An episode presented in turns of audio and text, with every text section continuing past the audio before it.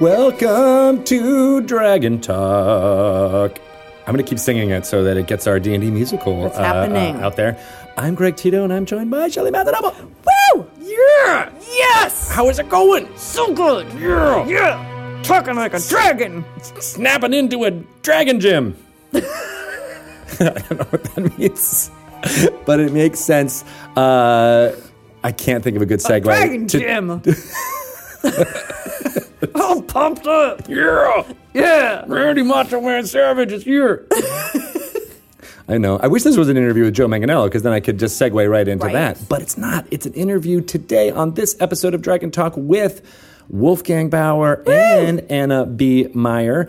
Uh, she creates a lot of uh, maps for uh, Cobalt Press and as well as been doing it for years. She's got so many great stories to tell about uh, creating cartography and maps and the different layers that she does to Yes. create them. Yes! Yeah, it was a fascinating interview, It really was. but it's from three months ago. Just want to make sure everyone knows we recorded this uh, in April, actually on April 16th. Uh, and uh, we're playing it uh, here in June uh, with this it's fun intro. timeless. 'Cause it's timeless. It was a timeless interview. Yes. Uh, Wolfgang, uh, of course, friend of the show, been on a couple of times. Uh, talks about a lot of the fun stuff that's going on with uh, Cobalt Press and all Yep. that. So we're excited about uh, their uh, products. So go check those out at uh, cobaltpress.com, of course. And he, we'll, we'll plug it more during the interview. Uh, but yeah, just want to make Yeah. sure everyone knows that they do great work and uh, we're excited about them. And uh, even though it was a lot, it was three months ago. Normally, I can't remember things that happened an hour ago. I remember this interview. It was a good one. I really liked her. Yeah. she's very, very interesting, she is. and I'm glad to see that she's getting lots of attention. and Absolutely. credit. Yeah. for- And if for you what haven't it's seen this interview on uh, on video form, uh, go to twitch.tv slash Yes. DND or our YouTube channel. Uh, it is up there. She did show uh, some awesome Yeah. foam core uh, printouts of her Yep. maps in full color and Yeah, all they that were stuff. both So here in the office. So It was that's great always- stuff. Yes. Uh, and while you're there, go check out what's going on with the stream of many eyes. What's we have been going putting on? up all of the content from that weekend, June 1st, 2nd, will and check 3rd that out. in LA. You can watch all that because your voice is not on it, I don't I believe. wasn't. Yeah, Exactly. I wasn't there. I'm nowhere on camera. It's true. So, you can you can safe. consume all It's a- that fun it's a stuff. safe space for it's me. a safe space. uh, but we introduced lots of new streaming groups. Uh, Rivals of Waterdeep uh, were an awesome Yeah. group uh, from Chicago. They had their first session streamed live during the stream of Many Eyes. Were they nervous? They were a little nervous, but they were more excited than everything, anything else. Yeah. Uh, but they have been streaming live uh, on Sundays, uh, so from from Chicago itself. So go check that out. It's Awesome. 10 a.m. Pacific time on Sundays, so a bit early, but uh, all of the content. What else are you gonna do at What 10 else are you a.m. gonna on a do? drink, Sunday? Drink your coffee, drink your tea, and Drink uh, your mimosas. watch some awesome uh, role players uh, come together. They they just they just seem like this great group of friends Yeah. uh, now, and it's it's crazy that they ju- you know they, uh, they they've just gotten together in the last few months. So it's good stuff. It was meant to be. It was meant to be.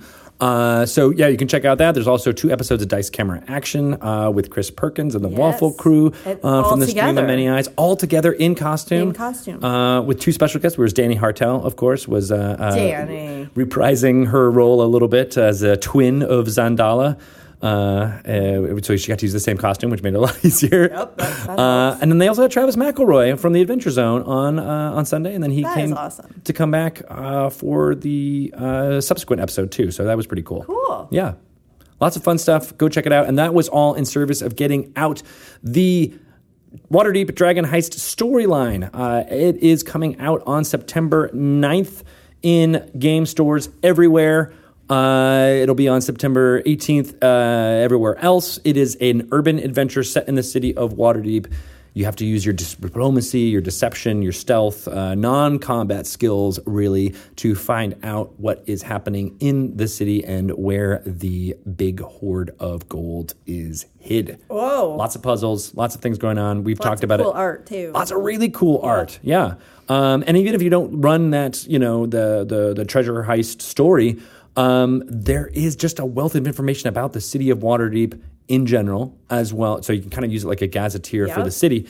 Uh, and in addition, a lot of stuff about just running fantasy adventures in a city environment. You know, we haven't we've done like you know uh, Dungeons and, and Dragons and uh, uh, uh, you know s- storm giants and you know zombie dinosaurs in the jungles. So it's nice to go back to like an actual like city feel uh, for this. I love Yes, it. I'm really in excited. about it. Waterdeep, In which- Waterdeep itself. People love. Right, and then you got Dungeon of the Mad Mage coming out uh, a couple months after that in November, uh, which details all about a mega dungeon below the city of Waterdeep. Yes, many many levels, all run by Hallister Blackcloak, the evil Mad Mage, uh, eponymous Mad Mage. Why is he so mad? You know, he stubbed his toe like Ow. years ago, I feel and he'd that. not gotten over it. No. Yeah, so he's just like, oh, like you know how you get that like, oh, dang it. Yes. Like he's it's been just just been that way happened. Right. Forever. all the time. Can you imagine that? What kind of hell is worse than that? Just a constant stub toe. I mean, you just keep doing it. there's nine hells that are worse than that, I guess, but Maybe this is the tenth. you don't know. we don't know. Have you been to all of the nine I- hells? maybe maybe the end of the Undermountain dungeon is, you know, an actual portal to the nine hells. Maybe I just gave Don't even Chris know. Perkins an idea for a future project. Spoiler alert. Here it Ten is. hells. This is where we get it. Ten hells.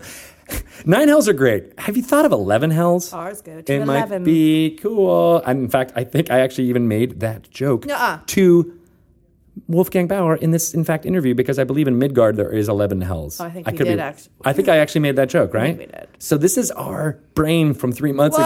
ago coming back to this interview. That is a wonderful thread of consistency.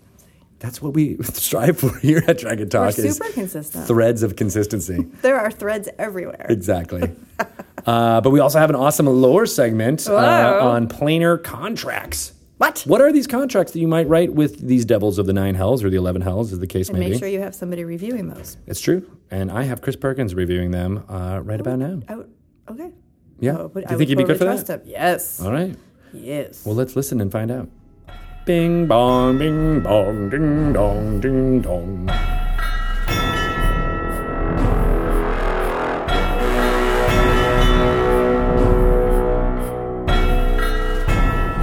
Welcome to another Lore You Should Know segment. My name is Greg Tito, and I'm joined by Mr. Chris Perkins. Hello.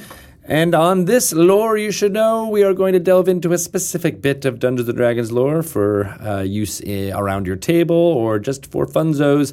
Today, this is the funnest topic I think we've ever tried to capture, which is Really? planar contracts. Oh gosh. Yeah. Everyone loves the, the the the fine writing at the end of the contracts and uh, how to make sure you skim it and sign. You know, click the button that says you know Yeah. end user license agreement so that you can use the app. That's basically what these things are, but uh, uh, with planar beings.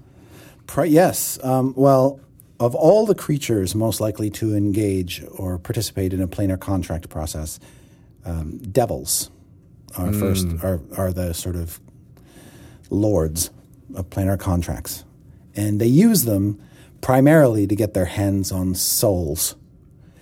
But you can have a planar contract between any two parties, and with any you know anything can be traded through a planar contract. What's- but by and large, devils are no, are basically seen as the masters of the planar contract. Right. What's the what's the definition uh, that we're putting on this for, for planar contracts? Just a, a, a, a contract or Yeah. agreement with a being from the planes. That's correct. Yeah, that's that's precisely what it is. It is usually a a document or it, some sort of document uh, inscribed and bound by magic between two planar beings or a mortal and a planar being. And the nature it it it takes sort of the conventional contracts to a a bit of a higher level and uh, sort of a higher level of enforcement, and the stakes are almost always greater as well. It wouldn't be just be like, oh, I'm going to buy some yams from you for 20, 20 gold pieces. Right? Yeah, It's more And I'll like, pay you you, ten now and ten later. That kind of yeah. know, with- give me all power uh, for these 10 years so that my Yes. soul, when it if you're dies, if you're goes to- tapping into a planar entity for assistance, and a lot of people will, wizards will for power, um, kings will for protection.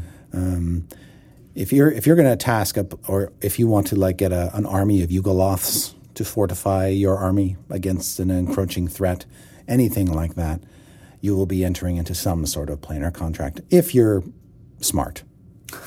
or or not. right. Yeah. You have to be. You're you're smart for setting up the contract. You're smart for setting up a contract that's actually beneficial to you and doesn't carry you know any tricks Yeah. or anything embedded in it, which is always why you have to read in any contract the fine print or have some solicitor handle it for you.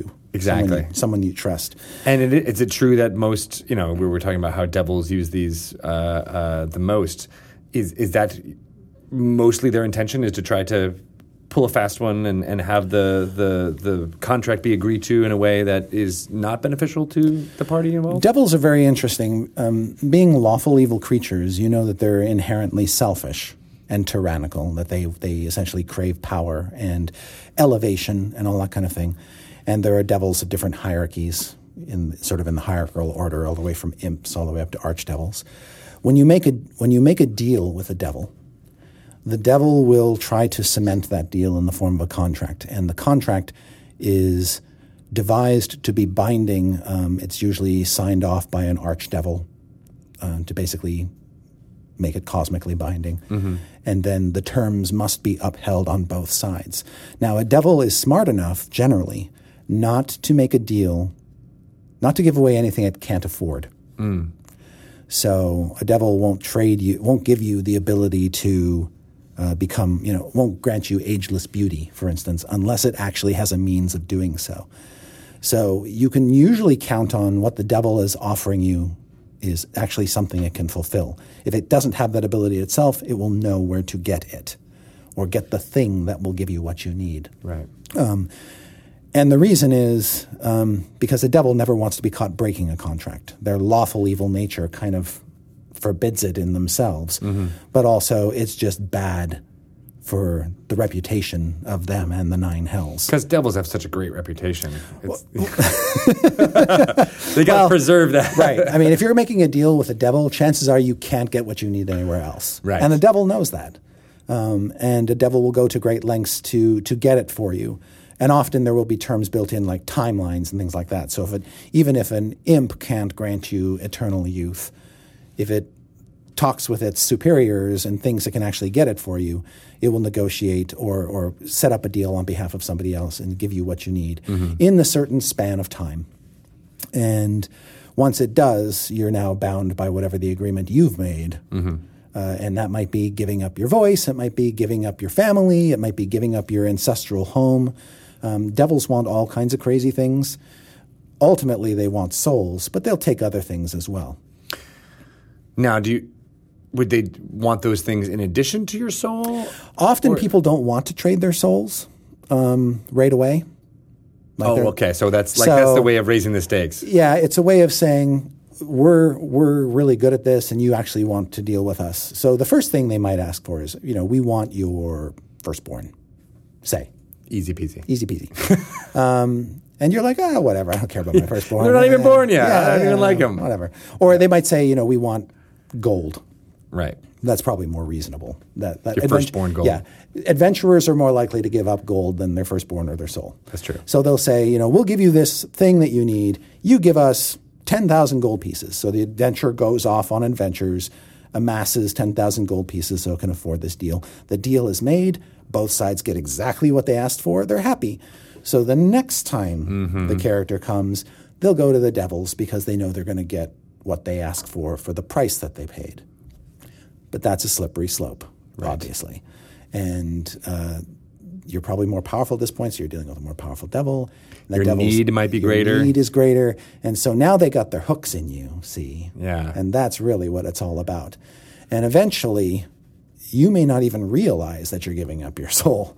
Uh, they may be turning you evil just by virtue of what you're asking for and what they're willing to give you. Oh. And as soon as your alignment changes, of course, then they have you Right. So you didn't even have to technically contract out your soul.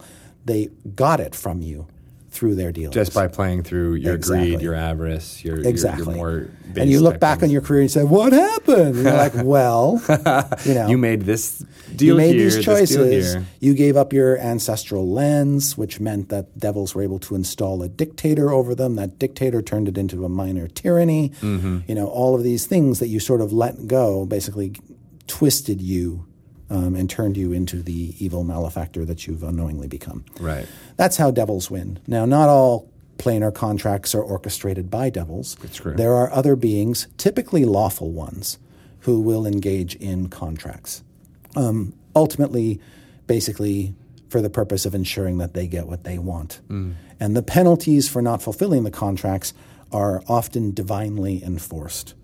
In the case of devils, Asmodeus can basically enforce a signed contract. He can hold it up and say, You signed this, you have to give me what I want, or bad things are going to happen to you uh, celestial beings can have contracts as well with basically the same thing. You know, if you want to get, enter the pearly gates or whatever, or if you want um, protection, goods protection in your realm, you better enforce the terms of the contract you've set with us. We're not going to be jerks about it, but this a deal is a deal. Huh. I think I never really think of lawful good Yeah. angels entering into those kind of So deals. you can imagine a scenario, for instance, where there is an angelic being who basically has served as a sworn defender of the throne. And the old king or queen dies, and maybe one of the characters is an heir to the kingdom um, or is working for somebody, working closely with somebody who is, you know, that angel might say, Well, under the terms of our celestial contract, I am free to leave now.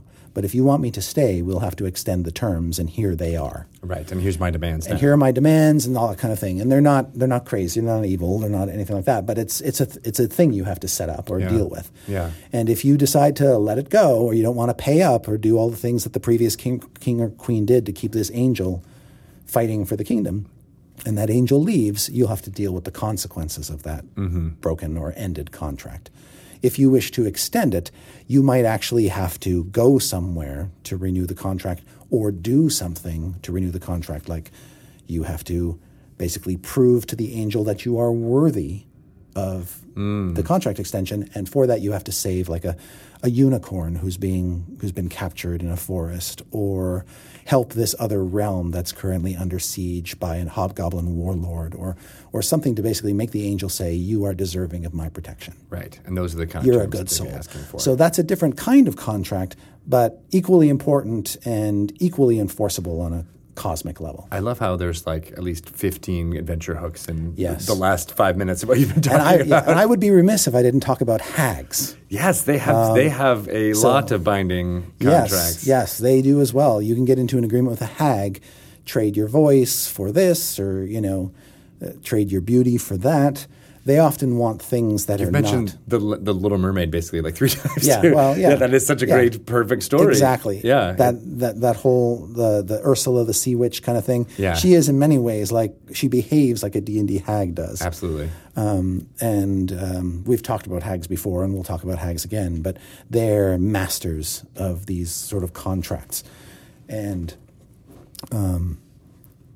But uh, would that would that be a? I mean, I guess there are hags in the fairy, uh, uh, you Yes. know, realms, but n- Yes. that would make them a planar contract for that reason. Yes, exactly. Um, uh, there are uh, hags who are fae. There are hags like night hags who are actually fiends, Right. um, and they they have contracts as well. And what they usually get out of their contracts are souls that they convert into larvae, um, these worm-like creatures that they sell to other fiends and to liches and to other people. Yeah. Um, so There's a market for it. Exactly. There are markets for contracts everywhere, and you can't go to a place like Sigil or the city of Brass and not see contract negotiations happening all the time between genies, between hags, between celestials, between fiends. They're absolutely prevalent. Um, the features of a planar contract, the physical features, can vary wildly. A devil might have you sign a piece of parchment made out of flesh. A hag might do the same. A celestial probably won't have you do that per se. Sign my wing. It- yeah, there the materials that can be used for a contract signing are are as varied as one's imagination can fathom. Um, there isn't a single in D and D. There isn't a single substance that you use for all contracts in the multiverse. There isn't a single kind of ink you use. Nothing like that. It varies But you do need to sign your name, essentially. Like that's the There is a one- power to that. That is a recurring thing. You are signing your your your name, and even if you just make up a false name, you know, Just the act of you magically signing. Thunder Super He Man. Um, it doesn't matter. You've you've basically done the act. You've you've sort of signed this, and regardless of what it actually says on the paper, that's you. Right, because there's there's it's a yes. magical spell almost. That Exactly. Well, a- actually, that's a good question. Is there a spell that is part of the signing of a contract? Nothing codified.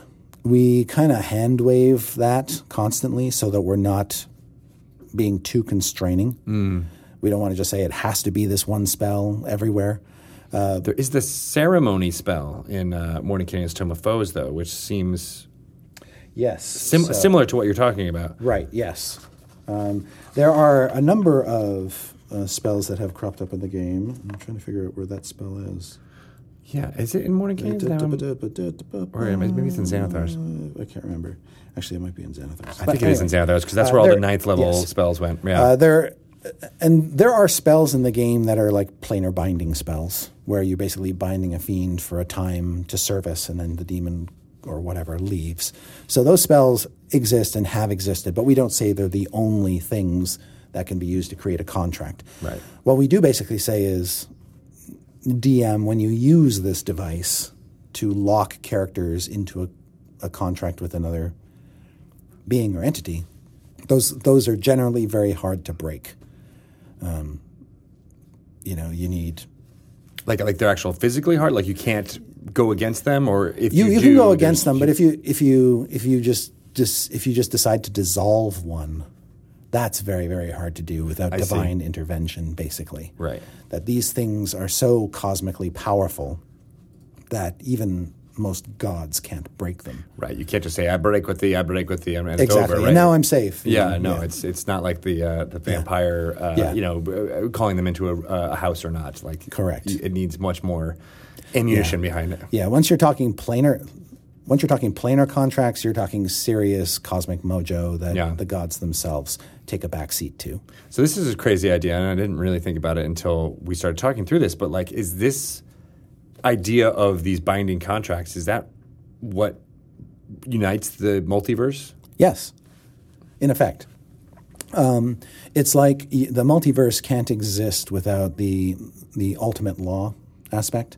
There's uh, in the multiverse there's uh, there's the two axes. There's the good versus evil axis, and then there's the law versus chaos axis, and n- neither of those can really exist without its other half.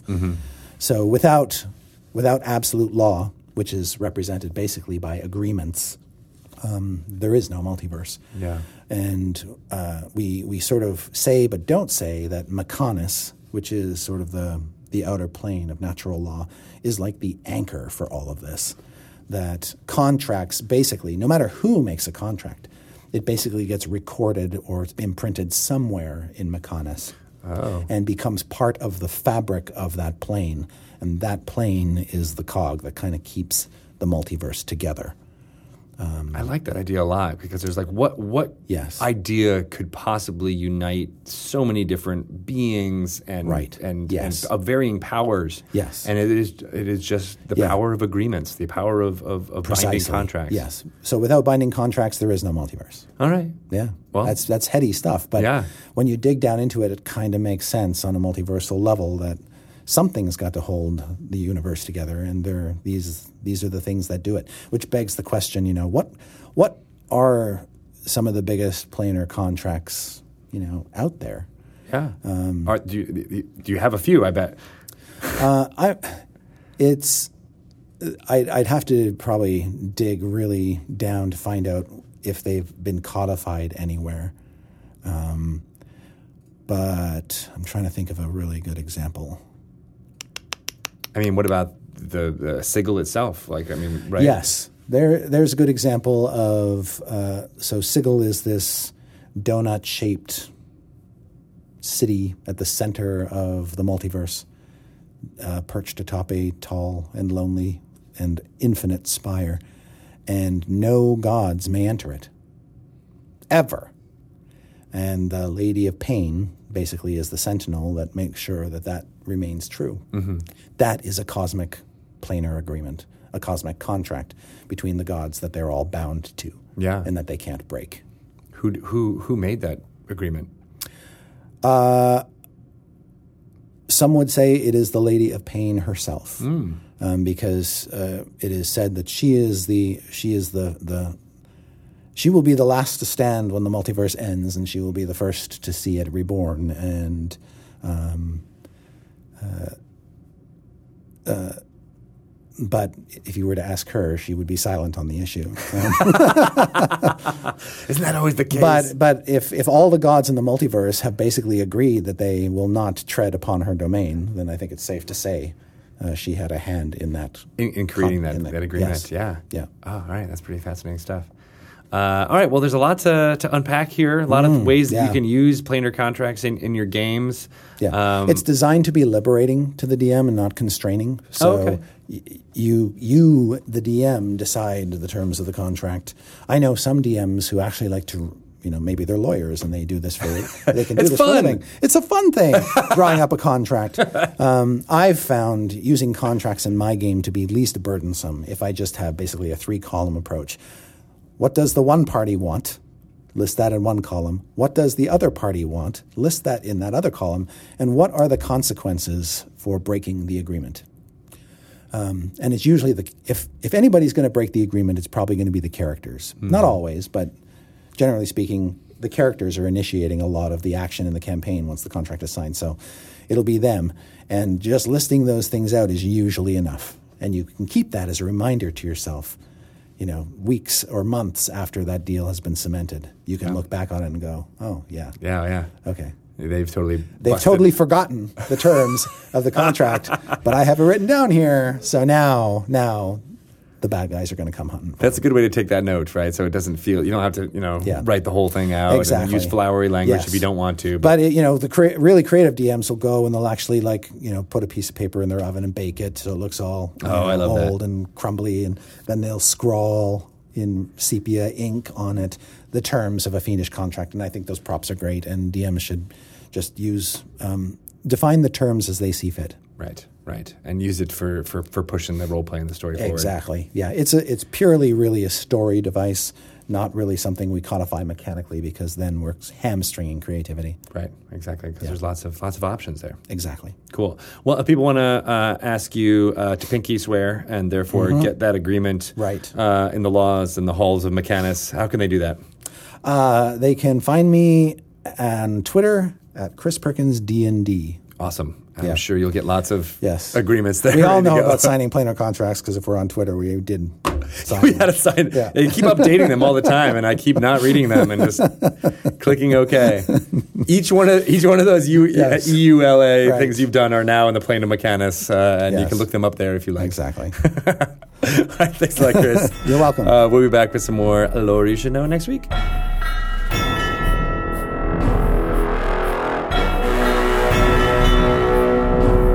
Did you understand everything about planar contracts that uh, Chris Perkins Ah, I just mean, told us? I'm no expert, but I do feel more educated. Do you feel like you would need to have a legal counsel to go over any No. contracts you make No. with uh, Drunky Two Shoes uh, going forward? Mm, No. No. All right. I well, feel- great. I well, feel good. really good. Yeah. Easy peasy. Great. Thank you for that. Um, but I am interested to find out how that will all pertain to dice camera action going forward Whoa. because there's a lot of contracts out there, especially uh, Omen Drawn from Acquisitions Incorporated. He really does like legal text. It's one of his Yes, favorite things. For sure. Yes. So uh, I don't have a good segue, but uh, I'm sure Anna B. Speaking of Meyer legal used a text. lot of legal text when she was creating the maps that we're going to talk about in this interview, right? Uh, that was good. Yeah, That's- Mhm. that was right. There was a lot of fine print on the on the bottom. You got to read it all. Yeah. I Right, did. exactly. My f- actually, my favorite part of the maps. Is all the stuff that's legal. being like, please don't sue me. Yes. It's adorable. It is adorable. And that totally works. Exactly. Flip So, books. uh, if you're a fan of cartography or, or how to use maps in your games, you definitely want to listen to this uh, interview going forward we're because just there's a very lot cool, of talented people. it. Oh, yeah, yeah, it's true. Which clearly they are, because that's just why like- they listen to the show. What? Uh, so yes, let's listen to this interview. It's from again, it's from three months ago. So if any timely references might be off, uh, but in general, it was uh, it was pretty evergreen and timeless. So Yes. uh, if you're interested at all in uh, what uh, Kobold Press is doing, and Wolfgang being the Kobold in chief and all, uh, as well as cartography in your games, this is the thing to listen to. So let's do it. are these two fine folks with us today. Uh, Mr. Wolfgang Bauer, a friend of the show. Oh yeah, many a visit here. Yeah. glad to be back. Yep. Excited. This is like number four, I think, I- right? It's number four. And people have even like requested that you just show up more often, and What? maybe you're just like, I like don't a- know if I can work that into my schedule, but it's very flattering. Thank Well, you. it is very flattering. But the people love you. Oh, hooray! hooray. and uh, Anna B. Meyer is here. Yep. How are you? Good. Yep. Great Glad to you're be here. Thank Uh, you. so uh, uh, we know what Wolfgang does. People know uh, uh, him as the Cobalt in Chief. What, what's what's your position? What do you do? I do maps.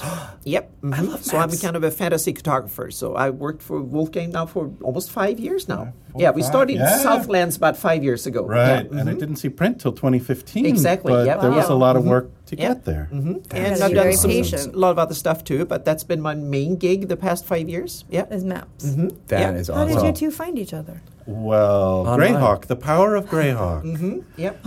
Yes. Mm-hmm. Uh, and I did uh, a Greyhawk map that was so impressive, and it was posted online. I'm like, who is this cartographer? And I dug around a little. It wasn't that hard to figure out. Oh, this is Anna. She does this cool cartography of one of my favorite D and D settings.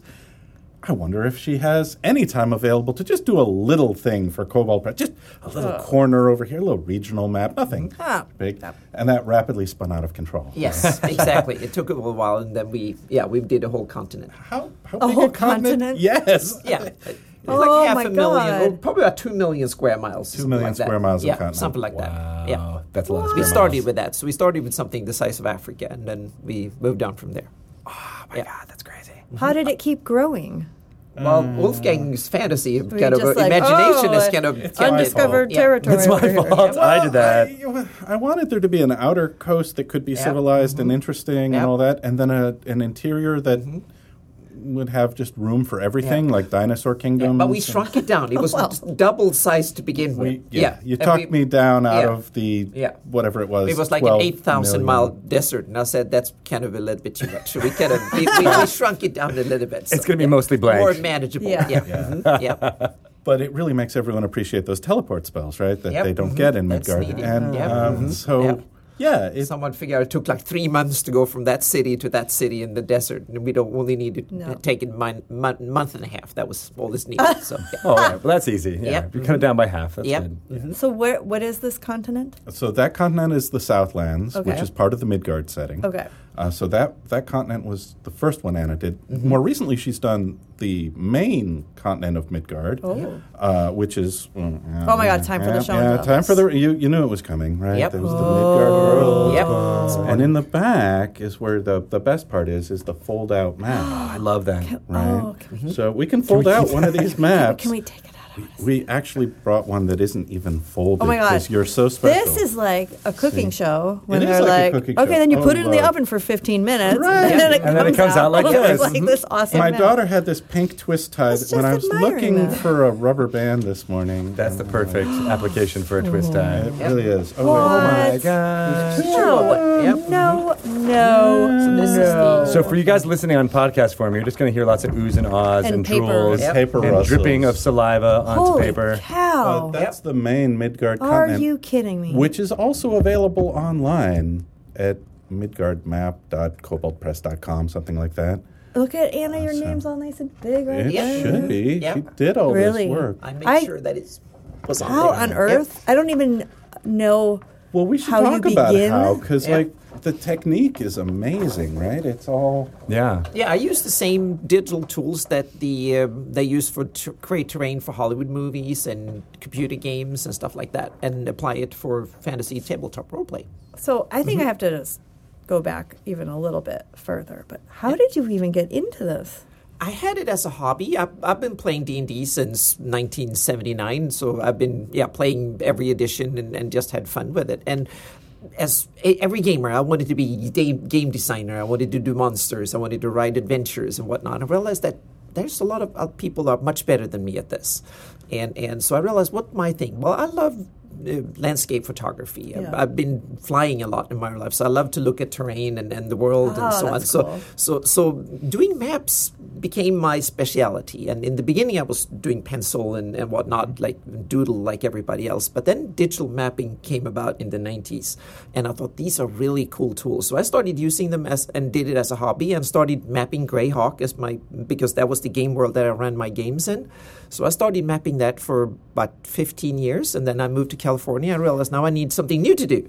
so I sat down and, and, and finished my Greyhawk map and was Annie nominated for it. And then, then Wolfgang kind of reached out and, and a bunch of others, and now I'm b- doing it full time. So Oh my yeah. Mm-hmm. god, this is yeah. Now it's full yeah. time. Yeah. Wait, so how did you get Em- Emmy nominated for a Greyhawk map? Well, it was simply they, they someone sent in um, the digital image, and, and you have free content and blogs and, and whatnot. Any. so any? Did you say An- Emmy? a- any, Oh, any. any. I was Yes. like, how did Any. this? How did a gray No, map no. of Greyhawk Yeah, end it's up on any. TV? Yeah, no, without any- us knowing any. about it. Yeah, Ian, It's an was- award in the yeah. tabletop Mm-hmm. industry. You may have Yeah. heard. I may have heard Yes, that. yeah, you won like uh, 500 of them. we or were just uh, something. happy to be nominated. Yeah. Well, Yeah. technically, we, We- among- we were. yeah. Yeah. And I have a few examples. That's of, true. That was Oh yeah, different bring one. out the of that Greyhawk map. Yeah, so these are a So few is kind this of the map that- examples. that That's started everything? That's the started everything for me. Yeah, so I, I just keep doing. And this is That's- just a small bit of it. It's about f- three, five feet by five feet.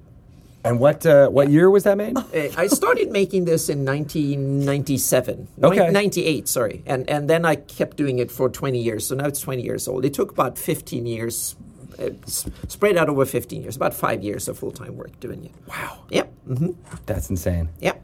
Awesome, awesome work. I love maps so much. I think those are always like my uh, portal into fantasy has been studying maps. It started with Tolkien back in the day, and and, and getting These all maps that. are great too, right? They're Yeah. Mm-hmm. reproduced in the books. Yep. The author did them, which kind of gives them gives it an another- extra Yeah. yeah.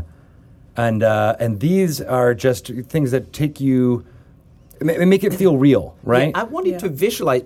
For me, there's like there's a place for, for that kind of Tolkien-esque map that looks like a parchment paper that you, you bring up. That's something that in my campaign the characters will buy that, and when they go to a big city Yeah. and go to a cartographer in game, they will buy that map. This the maps I'm doing here are more the maps that the, the DM and and you need in order to visualize the world. So, to know where should I have the orc encounter, or where should that castle on a mountain hilltop be, and, and, and where on the Ooh, coastline that's should be a great place to have a harbor and a city or whatever. So Yeah. so it's a way of visualizing the world because when you when it's in the theater of the mind, you need certain tools in order to visualize it. The- and these almost feel like you know the uh, uh, satellite Yes. Yeah. uh, Yep. imagery of what it Yeah. All actually looks those like Mm-hmm. years of Yep. being a pilot paid Yep. off, Yes. right? Yep. All that boring flying around the world. Looking I- at the I world. love that, Yeah, like, and, and because of your hiking and landscape experience photography and with stuff, flying. and gaming. So I want to, yeah, I So want cool. to visualize the the uh, the gaming world, so to speak. Just like you do the same thing that that you've had in dungeon maps for, for decades. You've had beautiful dungeons being rendered so you can have that combat in dungeons. I want to do the same thing for overland ventures. I Yeah. want to have the dungeon map for overland gaming. Yeah. Honestly, the the zoom feature on the Midgard online map is my favorite Oh, bit. my God. Because you can go from this big continental scale and you Yes. click down and Mm-hmm. Yeah. you click down and you click. I think you can do four clicks now. Yeah. Closer, tighter, tighter, Mm-hmm. zoom tighter. in. Yep. And at some point, you're just like, when does it stop clicking? Right? Yep. How Right. close never can I stops. Mm-hmm. get? Mm-hmm. it never stops And, and you're always talking about like, well, how big is a pixel? I'm like, Yeah. well, a pixel is tiny, and Yeah. Oh. you're like, no, I mean, is a pixel a hundred feet wide Yep. or a Mhm. mile wide? Mm-hmm. Yep. Mhm. And Oh, your yeah. maps are Yep. like, i- it's measured in feet. Like each yeah, I- pixel I, is. did a, a small for my patron last month. I finished a project that each pixel was ten feet, meaning you can see individual houses, you can see trails and, and trees and stuff like that. This is a quarter of a mile pixels, so you can't see details that small. But on Midgard is about the same as, as this in detail level. But we we should do. We've talked about in special areas in Midgard that, that are of special interest for the, for the players to do them at, at hundred feet or ten feet per pixel. So we so you can show what a love special the cities look like, and the, you can have the surrounding areas. You know where the secret temples are, or Right. the, stuff like that. Yep. So do you when you design it, is it Mm-hmm. all like just different layers of or it, I, it's a 3D world. It's actually modeled in 3D. oh my god. Yeah, so so you can look at it from top down. You can look at it from other angles and, and stuff like you can zoom in and stuff. And so and it's also various data layers. So you can actually I can actually switch out switch out the the the the, the pixel layers of, of the image and, and replace it with parchment and just put the shading on there for like political maps. So you want to know where, Mm-hmm. where elves live or, or where a certain evil cult, how, what's their area of influence Mm-hmm. and things like that. And you can switch out all sorts of stuff that way. You can put trade, how rich are the, the, the people living in, in these areas, what's the uh, general alignment of an area if you have that in your campaign, all sorts of things. so you you can call it a map, but it's really more like an atlas, right? Yes, because yeah. Mm-hmm. it, it contains Yeah. all this additional Yeah. information. Yeah. And they call it a map. Yeah. Mm-hmm. It's just loaded with Yeah. you know Yeah. political Yeah. Mm-hmm. information, geography. Um, and so when you're running your own campaign, do you give that material to your players? Do you give them to- that to a level of degree, yes. detail? yeah, to a degree, I do. I give them what I do usually is I I put put the map in Illustrator or Photoshop, and then I blur out the large areas. So if they're in an area, they can see that there is a mountain chain over here, the coastline is there, and then I have pins on the map showing like there's a city over there, but they don't know what the land actually looks like. And I have a lot of hex scrolls. They they wander across the landscape, and a journey in in my campaign is like a journey in role playing game is more like how many encounters, what's happened over the journey.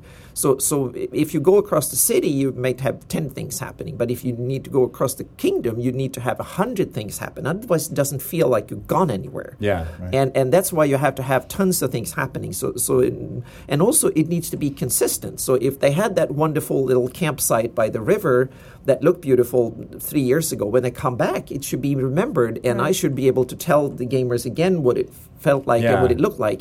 And that consistency, meaning it's a world they can actually adventure in that is there for them, so to speak. I love that because Yeah. that's the way I. Uh, so I want to play in your campaign. It's basically Me what, it- too. what it comes I down know. to. Yeah. Uh, because I love that level of simulationist detail where Yep. it's like it's Yep. not just.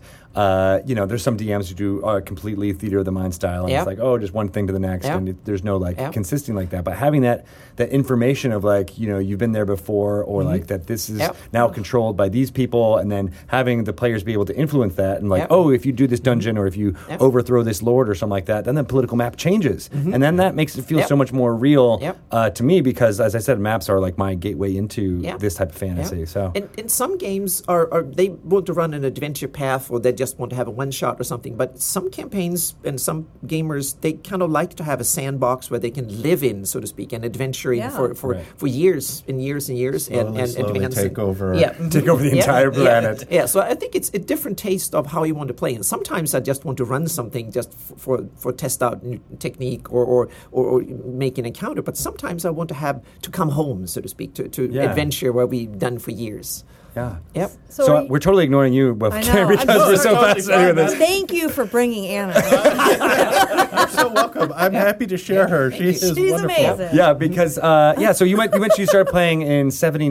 Yeah. Can you talk a little bit about that? I mean, you s- were you were in Sweden at yes, the time. I was in Sweden at the time, and it was a friend of a friend who had been in, in, in America and picked up a copy, Xerox copy of the game, Okay. and, Uh. and had one set of dice. And I don't, still don't to this day, don't know who that person is, but but somehow someone was here, Somebody and, was somewhere. here, and and in, introduced me, and and then then they needed more players for the game, so they simply dragged me down and set me at a table, say you're going to play D and I had I hadn't even read, I didn't know what fantasy was. I never ran lo- uh, read Lord of the Rings, Oh, or wow. I didn't know what dwarves dwarves or Wow, elves you or totally halflings. came in cold. Exactly, I was completely cold, and and we played it one afternoon, and I was kind of. Hmm, what is this weird thing? And, and I didn't know about it. But they said, oh, we're going to play tomorrow again. And I was like, okay, we'll, we'll do it tomorrow again. And then it struck me the, how the potential possibilities of this was. And and three hours into that game was like, this is really cool. And and Three then I, hours I into picked up the, the Bilbo and, and, and started le- reading Lord Ah. of the Rings, and then I was hooked. Yeah. And then, but and the first DM we have, he didn't do much of a good job, but he disappeared quickly. And then we had a new guy, and he was disposed of him. amazing. And he was simply, yeah, the, ran, the way he ran adventures was just awesome. And I wondered, what is all this wonderful game about? And then I picked up, a few years later, I picked up the Greyhawk box back in 83.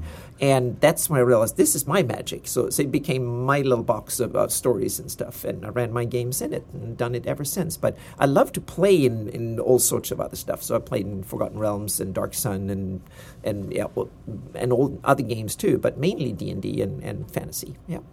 That is fantastic. Uh, it's so funny that someone just picked up a copy, you know, here in Mm-hmm. Yeah, the states, brought, brought it it over, over, and and then it Yeah. expanded from Infiltrated. there. Yep.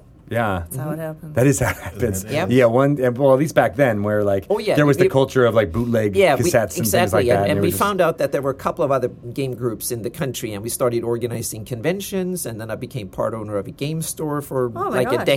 decade, and, and and part of o- organizing conventions. And yeah, it was one of my main hobbies for like 25, 30 years. Yeah. where in uh, Sweden. That was in, in near Gothenburg in, in the western part of Sweden. So Okay. yeah, so GothCon is actually one of the one of the oldest gen, gen conventions outside America. I think it's I been get there a for totally still going? different image Yeah. in my mind when you say goth con. Yeah, I- it's not what I exactly. thought. yeah, it's because of Gothenburg. It's Right. Gothenburg. Yeah, No, it Goth, makes Goth. So, sense. so it was. I think they organized it from 1977 or something like that. I It's was still part going? Of, oh yes, they're still going on. They're gone on And every this year is one since. that you started. Uh, I was I didn't start it, but I was part of organizing it one of the, the first couple of years. So, Wow. Yeah, hmm yeah. When we started we started doing D and D and Traveler and a few other games back then. Yeah. Do you now? I mean, I'm fascinated now to think about what what uh, uh, playing in other countries uh, Yeah. Mm-hmm. and different cultures is all about. Have you been back to Sweden? Like, do- what's the Dungeons and Dragons uh, or role playing community like there? It's it's almost as developed as here, I would say, because it's it's probably has about the same penetration as here. And there is also, uh, of course, the all the, the big games from here, like D and D and others, are as popular there as here. But there also are some some Swedish games, and some of them have actually been crossbred over here. Like Cult is one of the Mm-hmm. Right. examples. I've that, played that. Yes, That's a exactly. Swedish That's game? originally a You Swedish can game. tell yeah. because it's super dark. But Yeah, that's not yeah. what And I gothy. pictured Yep, from exactly. Sweden. Oh, Yep, yep. And, and there was, uh, Wow. yeah, Wow. so, so It's there's not a all bunch of ABBA. Happiest people. Yep. ever. mm-hmm, mhm, yep. So role playing games became uh, quite an established hobby, and, and it's been going up and down just like here. It was big in the, the 80s, early 80s, and then it was kind of down during the 90s, and then had a big revival again, just like here. So That's yeah. cool. So did it ever have the um, like when here D and D was kind of ooh, like tied to No, some, we no, we are so secular, so that was Okay, never, never an had issue. any of no, the- no, we don't have th that that hangups like that. No, I'd never heard of that. And yeah, That's And- cool. yeah. Mm-hmm. Yeah, Um, I knew a lot of friends in uh, in Stockholm in the video game side of things. Yeah. Mm-hmm. You know, people at Paradox uh, Yeah. Mm-hmm. and all that, and yeah, and they were always spoke fondly Yeah. Mm-hmm. of playing Dungeons and Dragons. And I think that's one of the reasons that Swedish big in, in video games too. yeah, Yeah, it's because probably a because of the crossover. of, Yep. Mm-hmm. of D and D You being had- big there. Yeah, you have Oh, that, yeah. that culture. It's a crossbreed between meaning creative people that work with stories and, and stuff like that. So yeah. That's fascinating. So are you still playing D and D? Oh yes, yeah, uh, yeah. That's part of it. I play other games too, but I still play D and D. Yep. hmm I haven't started playing Fifth Edition that much yet, but I'm I'm getting into it. So yeah. We're working on her. Yeah, yeah, yeah. So I'm, I'm I've stayed with 3.5. Have been my my mainstay for a long time. So, but um, yeah, but I think that that fifth edition is the the best edition that is there, and what is there is simply awesome. It's just that there are things not there yet. So that's what I'm waiting. There was for a lot more. there Yeah. there mhm. in three point Yeah. five. mhm, Yes. Yep. Yes. Yep. Yeah, you could make any kind of uh, uh, uh, weird thing that yeah, you could possibly exactly. think of with That's- yeah, prestige classes mhm, and yeah, whatnot. Yeah. yeah. So that's I'm waiting for some of that content to come out and and house ruled it. And fifth edition is yeah, it plays I the have best an of idea. ever. I know a small press publisher who's willing to Yes. provide that content. I worked so hard doing that. So, yep. It's uh, it's Green Ronin, isn't it? you cut me. You cut me to the quick. We'll have to get Chris on and we'll, we'll talk about it. Yep. Well, you do it. By the end of this podcast, Wolfgang's going to have the Kickstarter live. no, no. I, hey, man, Yep. I'm just going to hold up. You know, there's this Heroes Handbook, Anna. That's like a Yes. player's handbook for 5th edition with all these character options and 300 spells and 12 new domains. I Lots don't of know. good stuff in there. It's Yeah. a ridiculous. Yeah, you really should. Yeah. so this I brought- is this the brand new one? This is brand new. These two came out at the same They came out at time. the same Yeah. time. So one's a world book and one is a crunch book, which is sort of it's all the new races like the bear folk uh, Tiny and font. the trollkin. And it's yeah. There's, a, I mean, that's there's a lot in this. There's a book. lot in this. But, well, if we're going to call it a hero's handbook, it has to deliver all those options, right? Mm-hmm. So we said, let's do elven magic and shadow magic. Let's do um, let's do a subclass for every single possible character class except the monk because we don't like them. Why don't you like the Okay. monk? Uh, no, no, I, I actually don't mind the monk. I don't know how we skipped it. I think we're. We, we just sort of said the monk seems to be doing fine without us. Maybe it Uh-huh. doesn't. We didn't have anything that was cool enough, Yeah. um, or unearthed Arcana beat us to it, right? That's, Like, I uh, blame That- Jeremy whenever you get um, a chance. Well, I don't know. B- Credit, credit, Jeremy, Credit Jeremy. for being so far ahead on the monk that there was nothing we could add. Man, I want more centaurs in my life. I can You- smell that new book from over here. It does. It's got a nice new Yeah, book smell. it does. Yeah. Yes. So I, I just we have been getting a ton of feedback on this. Like, when's it coming to D and D Beyond? And I'm like, oh, I have bad news on the licensing front, people. But Yeah, when you have to explain business relationships, it always ends up in, a, in an unhappy uh, result for customers. Right, but it's like we're this is going straight to Fantasy Grounds and Roll Twenty, and it's at your local game store, right? Like the Canadians are. Can I pick it up locally? Well, yes, yes, you can. over the interwebs as well as through the uh, the book channels. yeah, so it just hit. Um, people are, are kind of grooving on it and launching new campaigns. I think there's already a couple of streamers and podcasters who are saying, "Well, we got a world book and we got a player's handbook. Why don't we run this thing?" And I'm like, "Oh, thank goodness!" Because I, I thought I had missed the Yeah. streaming Twitch But now you can jump right generation. back in. Well, other people are picking up the torch. I don't have to jump in, right? That's It's- right. It's even better if someone else is. God, I keep opening up to the bear folk. I mean, I think they're I they're can- pretty I much think they're speaking Uh, to you. yeah. Oh, yeah. And it, it's got like an alas poor Yorick. I knew him well. That is totally his pose. was that the art description that you I wrote? think that went to the art director. It's like he's a bear and he's saying "Alas, poor Yorick." oh, all right. I got with the horn skull. Uh, with and the that's horn it. skull. I got to show the one other picture, which I, I think I showed this at GaryCon a lot. This is my favorite new cleric because we have all these new domains. Uh-huh. That's her. She's a dwarf. We took a position on the no beard for for dwarves. She is Okay. a cleric of the beer goddess. Oh yeah, And that there's- one speaks. To Mm-hmm. Yes, I know. Yeah. There's a beer domain in here. You can become a cleric of the beer domain. I live in me. the I beer am gonna domain. role play the hell out of that. we need to map all the corners of the beer domain. And there's a little sidebar for you elfie wealthy types who don't want to play a dwarf, right? Then you can call it the wine domain. Yeah. Mm-hmm. Do this. Uh, Actually, that sounds more up my alley. Ah, I'm see, now, I thinking about understand your two Yep. personalities. Right. You're the beer person. I'm you're the beer wine. goddess. well, no, I think you're the wine person. Well, I kind of. I am actually. I'm kind of everything. Beer, wine, bubbles, We're, Margarita we're equal. bottle, Vodka. here you come. don't Yeah, care. exactly. The vodka. clementine vodka. Uh, Tito's is where it's at, really. That's the only kind of vodka anyone should. It's the Svedka. Oh my goodness, Svedka. there is a Tito's vodka, isn't there? And you get a percentage. Every time I mention it on this podcast, The family vodka yeah. business. So when all of you are saying blame Tito, I'm getting those sweet vodka bucks. Mm-hmm. Mm-mm-mm. His name's not Licensing. even Greg Tito. I changed it sponsorship. after the, uh, It's Yeah. sponsored. Yeah. Got that tattooed on a shoulder blade. Mm-hmm. Mm-hmm. which is silly now because that his it's, it's the guy's first name is the guy who made the vodka. It's Tito Beverage is Oh. his name. Wait, His real name is Tito Eh, that Beverage. is not true. It is. His last name is Beverage. His last name is Beverage, and he makes and beverages. he makes beverages. You're totally making this up. No, Why it's didn't he just true. call Look it- at the bottle. It says it's by Tito I think Beverage. he made it up. Yeah, Tito Beverage. made it Tito up. Beverage is maybe the company. Yeah. No, it's him. It's the Yeah. guy. I'm serious. Somebody Google this. Yeah. It's true. What? I was on a Tito's vodka commercial. See? Oh See? my goodness. Really? Ryan backing me up. Yep. Wow. You know, if it comes from the engineering booth, it's Yep. official. It's Yep. official. Mhm. Yep. Exactly. wow. All right.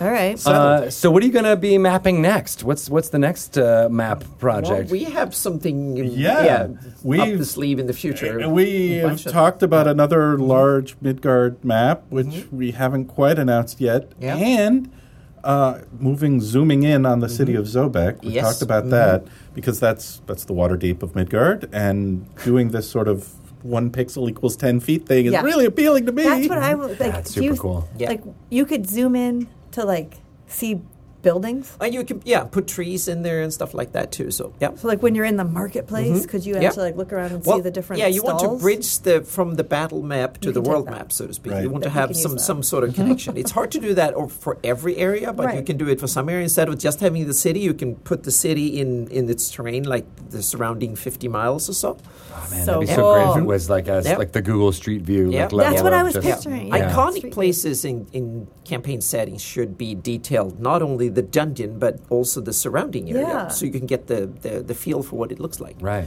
Yep. So what would you? So all right. First off, what's uh? You said you use a, a piece of software that, that does this. I What- use uh, half a dozen pieces of software, but I use uh, World Machine, I use Gaia, I use Vue, I use Photoshop, Illustrator. Yeah. How do you combine them all into one product? you have to kind of mix and match. You use textures in some of them, you use vector graphics, and you, you work on the the uh, height data, and then you use some ge- geographical information systems to present it, and then yeah, stuff like that. And then it's some some painting and some touching up and, and traditional kind of things too. So, So when yeah. you export it out, does it come as a flattened image, or Yes, and then yeah. you, or you can, uh, Or you as can- you're you talking can- Mm-hmm. about, more of a web application where you can zoom in. Yep. Eventually, you can put it in a game engine too, Right. and, I and, mean, and look it's- at it from any angle and stuff. Yeah. Too, It's sort so. of both, right? Like the map you export is a Mm-hmm. Yep. layered thing. Yep. So that's great both for printing it Mm-hmm. and looking great, but also when we put it online, right? Yep. Mm-hmm. That that Midgard map, Yep. uh, you can you can remove layers. I think. Yeah, and also there is also uh, uh, elevation data. So you have basically the same data that you can get from Goo- Google Earth or something, and so you can actually put it in in a geographical information system and look at it from any angles, get elevation curves and w- stuff like that. It's a possibility. Yeah. mhm. It's possible to put a pin here and a Yep. Mm-hmm. pin there and say, how Yep. far is it between these pins? Yep. Right, including elevation and all Yeah, that. Mm-hmm. yeah. So, so there's you, you can do a lot of these things. It's more what, what you want to do and and taking the time to do it. But Well, right. So that was my part B of Mm-hmm. this question was uh, w- how would you get a beginner in on this? How, how, how what's, Mm. I have what's a, the I have baby's a first? patron that one of the the uh, the, the purposes i- is it to get people more people than me working on this. Mm-hmm. Okay. Yeah, so they can pledge and, and support it, and, and I can give them the secret, so to speak, and I Yeah, give them where the is source. that Patreon? Is that under your name? Or yeah, is it's that- patreon.com slash forward slash Anna B. Meyer. He's good. Yeah. Mm-hmm. He's good. yeah.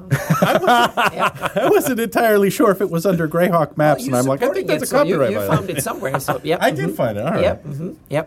So one of my uh, pro- uh, coming project is to renew that one, to redo it again.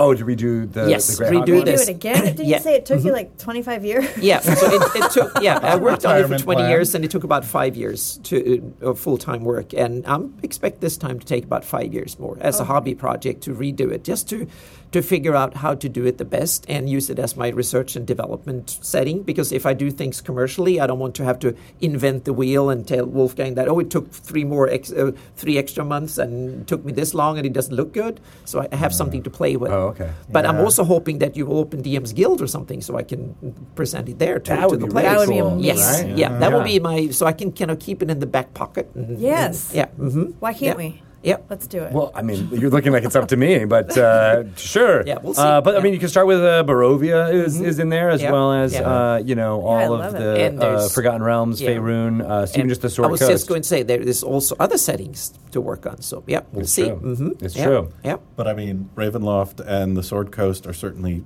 places that were great to start. And the nice thing about Ravenloft is it's relatively small. Yep. It's Yeah. not an Africa-sized Exactly. continent. Yep. You probably knocked that off in a weekend, right? Right. Yeah. Like Oh, a, yeah. it's like a New Yeah. Mm-hmm. England size. Yep. You know, we do that in Easier to bite off. afternoon. Yep. Right. and an afternoon. Oh my God. The one thing that Anna didn't say, but that I think is incredibly fascinating about that altitude data. Yeah.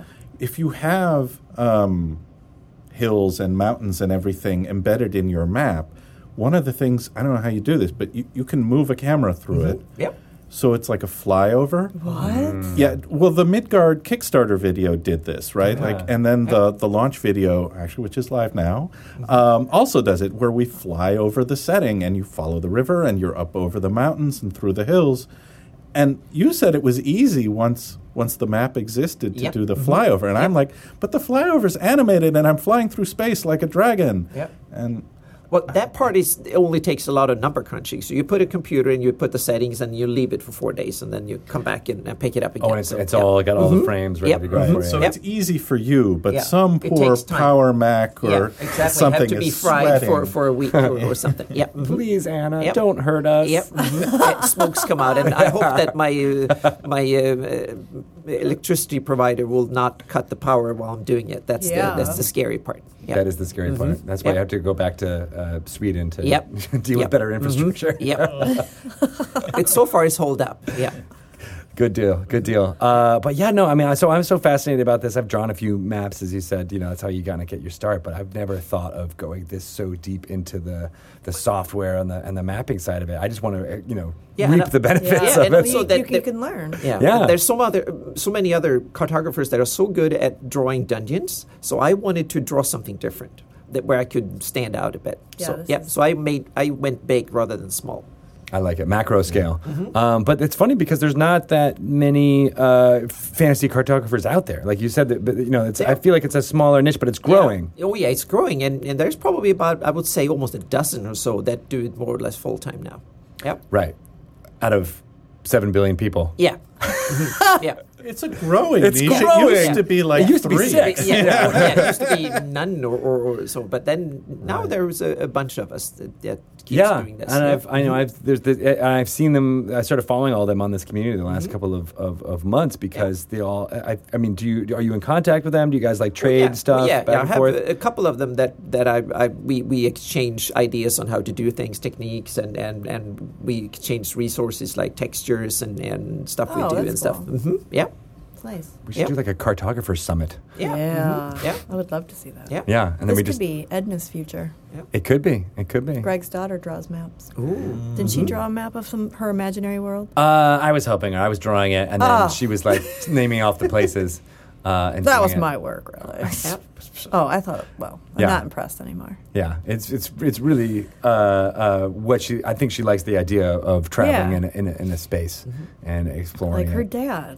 yeah, exactly. So does Wolfgang, it. how do you give Anna this information? Are you providing this elevation data? uh, Are you- no, I no, mean, not how at- are you? Like, Nagging what her information for- do you give? Oh, Yeah. I well, it's not nearly as much information as you think, right? Like the further you get away from Zobek and the heart of the Midgard setting, the more nebulous and amorphous the directions become, and it's like it's sort of a Madagascar meets Tunisia Mm-hmm. coastline. Yeah. Well, and- Okay. And I sent him a question saying that what what do they do there? Do they crop grow, grow crops or is that an evil cult or, or- right Yeah, whatever. and so, yeah. so, I i'm really bad at maps that are graphical in any way for Mm-hmm. some reason my writerly side takes over i draw a map and then i start writing all over it this is my normal turnover it's Yep. Mm-hmm. like here's the coasts and these are rivers Yep. those should be in blue and now let's start like forest here is way easier for me to write Right. than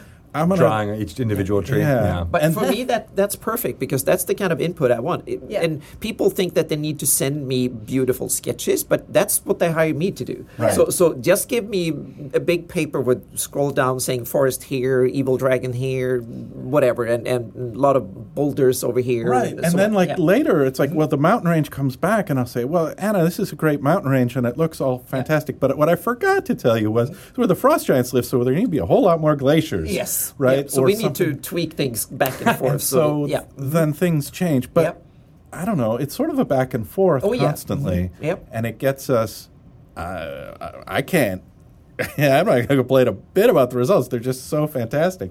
And some of it is pure art, and some of it is algorithm, right? Yeah. Mm-hmm. Like you generate Yeah, I some of the use river fractals curves. Ah, and, and, and stuff to, Oh, to yeah, to make it feel exactly to, random. to, to be real, so to, to look real. But Ah. then, so half of my job is more kind of program. You do visual programming and you set in the fractals and set up, and the other half is you paint in Photoshop and, and you do the fonts and you do heraldry and, and all the other stuff in here in, in Illustrator or Photoshop. So half of it is artistic, and the other more is kind of programmable, technical stuff. Yeah, it's Yeah. Mm-hmm. like the idea of like taking like a. I mean, I, I've done this when trying to come up with names for my campaign. Or you do those Yep. Mm-hmm. fantasy name generators. Yep. And they're, they're not awesome the Yep. output, but then you tweak a Yep. syllable Mhm. here or Yep. there, Like, that's and it the ends same up being like, principle. oh, that's Yep. a name that I could get Yep. behind, and it Just sounds add like an that's what. apostrophe. Yep. Yes, that's what I do. I- I- be- Fantasy. between each letter is an Yeah. apostrophe. That's it's Mm-hmm. Yep. like it's, dra- it's a dragon in D and D. Yep. More consonants. Mm-hmm. so that's the More same. consonants. same- More consonants is better. good. Yep. Um, I also love. I don't know if that there's that throwaway joke in the pilot of uh, uh, Arrested Development where what it- the the uh, I forget the name of the character, but he took a class in map making, and he's like, "I'm pretty sure the blue is the land." Yeah. and that I just had to get that in there somewhere because. That makes me feel like, oh my God, you just mapped this entire ocean. That's so cool. There's all these trade routes through it and everything. and, and it's also my job doing the map is to fill in the blanks that that left out in the story that that connects it's the in between areas that are that I need to concentrate the the, Right. the writers and stuff they write all the whole chapter about that little place and then they write another p- number of paragraphs on that place over there but it's my job to kind of fill in what's in between so Yeah. you work I work actually more on the in between areas than the Yeah. areas that that are written about most of the text And you're like the that's- perfect writing prompt for, for Wolfgang, right? Yeah. Because you're like, hey, what happened in between here? And you're like, Yeah. I don't Yeah. know. And then you just start writing. Yeah. Yeah, It's like, so- oh, look, there's a pass. Mm-hmm. Yeah. Hmm. mhm, yeah. What is the story behind this pass? And sometimes some of the artifacts that end up on the map actually end up Oh, in the, yeah. the those the are story. Mm-hmm. great sometimes. Uh, there was some programming artifact on the Southlands Yeah. map that, That- was. Model its great peaks on the terrain Yeah. just stuck up five miles up in the air. So to Oh, speak. And wow. I- normally I would filter them out and being weird artifacts that not supposed to be there. But I said, Anna, it's fantastic. Look, Yeah. it's a five mile tall s- peak of Yep. Sauron like evil. Mm-hmm. Yep. Let's keep it. yeah, yeah. So we kept them. Yeah. Yep. So there's a bunch of them here and there. There's a number, a few of them here and there spread out Right. over the Southlands and, and And others. so, and that way the map kind of drove the settings like, well, let's tell the story of the peak. Oh, Mm-hmm. Yep. all right. So it became a sidebar, I think, at the end. It did. Yep. It did. Oh, cool. Yep. I love that stuff. Yeah. Uh, all right, so where can people find out more about? Uh, let's start with Midcard. Where, where you, know, you Uh, mentioned well- it a couple times, but Sure. Uh, the Midgard campaign setting is uh, available for sale at your local hobby store. Uh, it is available at koboldpress.com. The Hero's Handbook is the crunchy one. The World Book is the G- uh, GM's Guide, DM's Guide. Oh my God, you got to flip through that thing. yeah, I was- A lot of yeah, heraldry. it's just not big enough. I know. it's merely 450 pages. That's it. Yeah, Yeah. I know. You couldn't With a squeeze big in another signature. poster map bound in and all that Oh crunchy goodness for void magic and blood magic and Red portal magic. My Yeah, red God. portal. All that's in the back. That's in the world book because we don't want players to get their filthy little eyes on it. and You shan't be playing it. right, so there is there is a crunchy section for the dungeon master in the in the Midgard world book, and it's all the villain stuff. Um, and the artifacts and magic items that are not everyday. Uh, so there's there's that. good How many stuff. writers worked on that book? Oh my goodness. Um, I want to. I want to guess eight. There's a map. Like two main writers and six. I'm exhausted. Take over kind of writers, right? Yeah. We, we did it by chapters, uh, and then some of the crunch came from various hands, and we even had two editors on it. Yeah. So. To- only two editors? Yeah, only two. It almost killed one of them. I know. we dragged her from the battlefield. Michelle, you got to you got to just a little further. We're Oh my almost God. depressed. Well, projects like this, I mean, it's 6 years since the last time we printed the Midgard World Book and we added 150 pages this time and a bunch of art and rewrote big chunks of it and advanced the timeline a little, not a ton. Um, you guys weren't happy with nine house, so you went with eleven house. We went with 11 because it's- Oh, it's, ours too mu- goes to ours goes to 11. 11. was that was that where that came from? It was just yes, it was deliberate. I love it I'll, even I'll more. cop to it. we just wanted to go up. It's You two know, more. It's Ours too goes to more. 11. It's two more. It's this. It's that much worse. It's that Yeah. much Two worse. You more don't want to go layers. to these hells. Why don't you just make nine more hellish? well, no, Because it's two more. ours go to 11. Well, it's a fantastic piece of work. It's very. It's uh, getting a lot of play, and it's getting um, a bunch of people interested in a setting that you know was produced for the first time just six years ago. It's a brand new campaign setting for D and D. How often does that happen? How much did the maps change in the six years? Well, we had a completely different cartographer on the Yeah. first edition, so I would say they've changed a lot. But did you But change? Did you say like in you terms know of the what? borders. There's a new or area, new never- land. Oh, yeah. Yeah. we expanded Yes. it vastly from the first time. In the north, in particular, like the Kingdom of the Ogres wasn't really on the map the first time around. The Thursreich is like, yeah, it wasn't there. Um, a bunch of the stuff off to the east, the Red Wastes, and other really nasty, horrible void and blood magic kingdoms, places where players should never go unless the game master forces them to. um, those got added. And all the stuff that happened in the adventures we published over the last six years, some of it is like hinted at, like we're not sure whether you ran this or not, so we're not going to give it all away. Um, but other stuff just got embodied wholesale. It's like, okay, this is canon now. We're moving forward Yeah. with that. Um, very cool. yeah, no, I mean, a lot changes in six years. So Yeah. interesting. And I was fascinated to find out that the last campaign, the last new campaign setting that Wizards published is more than six years ago. You gotta like That's true. Got to right? do a new one, a fresh whole cloth campaign setting. Gosh, that's such a, a big undertaking. Wouldn't that be great? Yeah. I, I encourage you. I think you have a secret plot somewhere, like Yeah. just down the hall here. Mm-hmm. They're busy cooking up the new thing. we got lots of secrets. We got lots of plots. lots of cooks in the kitchen. I know. Making things happen. Yep. So you're going to have to watch me on my way out of the building because I'm going to be snooping. Uh, Yeah, Yep. we're watching those. Po- pull your pockets out. All those bags of stuff that you guys brought You're gonna in have to might go be to the filled with mind other eraser stuff. on the way Right. out. Yep. You can sleep all Spy Oh, you want. camera. Anna, it was super fascinating to learn more about the maps and things like that. You mentioned the Patreon. Where can people find out more about what you do and maybe take that class? Yeah, they, they can go to my patron at, um, at patreon.com forward slash Anna B. Meyer, or they can go to my website, ghmaps.net.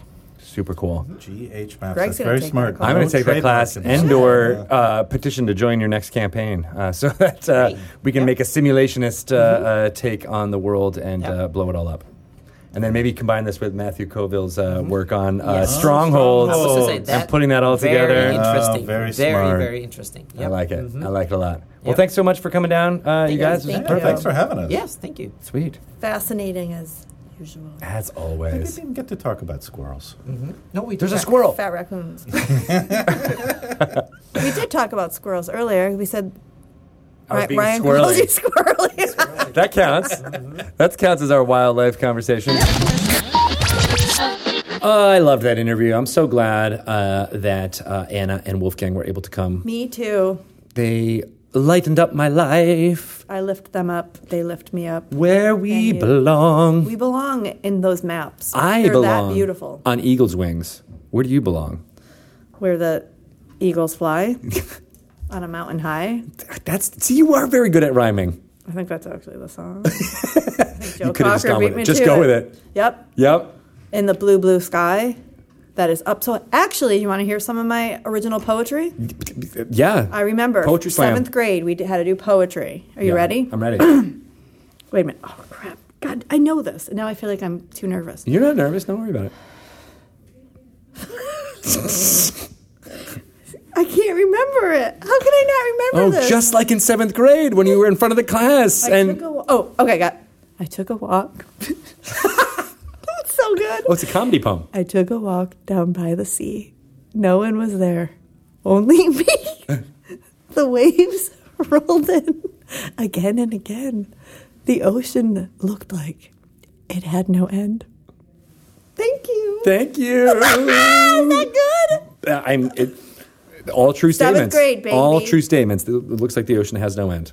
Right? Uh, you were in landlocked uh, upstate New York. Upstate New York. I must have like read an encyclopedia. what is the I ocean? read Voyage of the Dawn trailer, so I know about open seas that go on forever. Yeah. Yeah, that's really good. I know. So, so let's just put that to, to I feel music like and we can work that into the D and D musical. into the D and D musical. all right, let's do it. Let's make it happen. Yeah. And we're gonna have to have Could be uh, about the Sword Coast. yeah.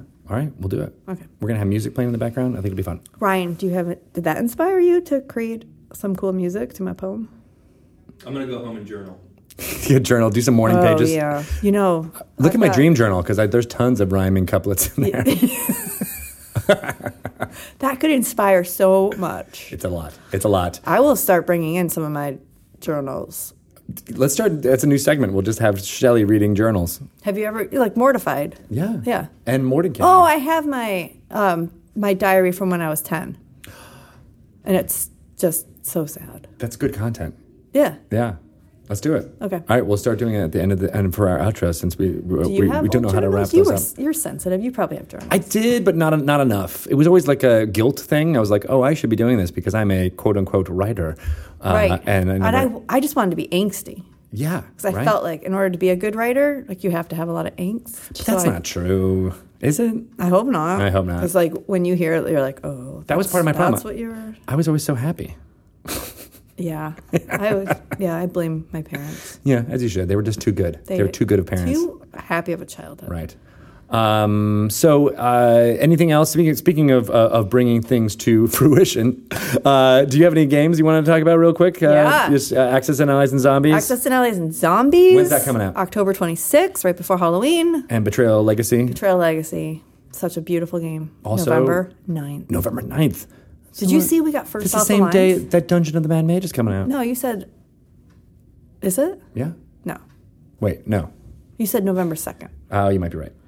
It is I- the or week not. before. It is All the right. week before. You're right. Yeah. Yep. That's uh, so. It's November thirteenth everywhere. Okay.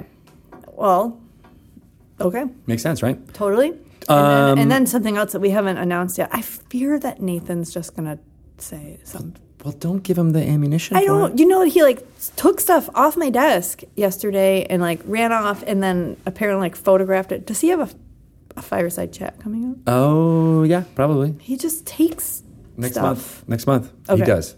He's a very good spoiler spoiler kid. Really good spoiler. Yeah, and we good can't stuff. really stop him.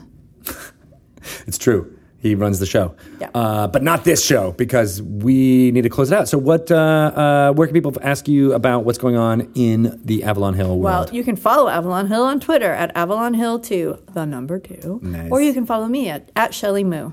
Great. I'll tell you everything you ever wanted to know. You can follow me at Greg Tito. Thank you for subscribing and loving this Dragon Talk show. We uh, again we at Origins uh, in Columbus last month. We had so many people come to us and be like, "You guys are awesome," and blah, know, blah, that and it felt really weird, but I gave you all high fives, and we love you. So thank you so much And then for. you got a cold. And then I got a cold. Yeah. Uh, yeah, exactly. I blame Liz Shoe for that, honestly. Oh. Um, but then, yeah, so uh, f- follow us there if you're interested in finding out about Dungeons & Dragons. Uh, there is Dragon Plus app, which has tons of great information about Waterdeep Dragon Heist Yes. coming out soon, uh, as well as going to dungeonsanddragons.com uh, or dragonmag.com, where you can get all of that Dragon Got you Plus covered. content. We got it going on. Got it. Got All right. content going on. Are we out? We're out. All right. Rocks Bye. fall. Everybody farts.